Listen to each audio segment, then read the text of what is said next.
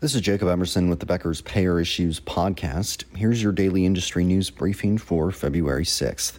Alphabet, the parent company of Google, saw its medical stop loss insurance business grow nearly sixfold last year. That's according to the tech news site The Verge on February 2nd.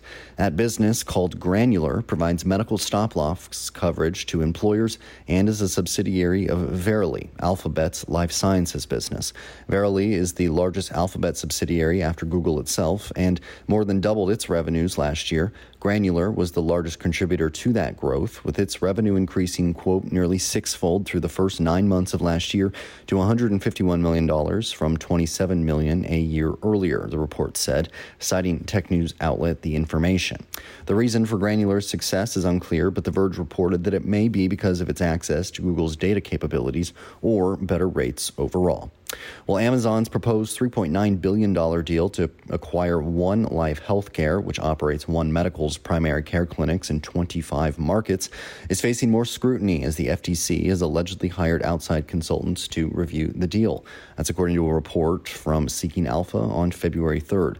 According to that report, the FTC has hired outside economists to review the pending deal and said it may sue Amazon over alleged anti competitive practices. Although the federal agency has not made a final decision, Bloomberg reported that they are looking to file an antitrust lawsuit against Amazon for the planned purchase. That lawsuit, according to the report, could be filed as soon as this spring. The news comes after One Life Healthcare said in a securities filing in September that One Medical and Amazon had received a request for more information from about the deal from the FTC. On July 21st, Amazon entered into that agreement with One Medical to purchase in a cash deal valued at $3.9 billion.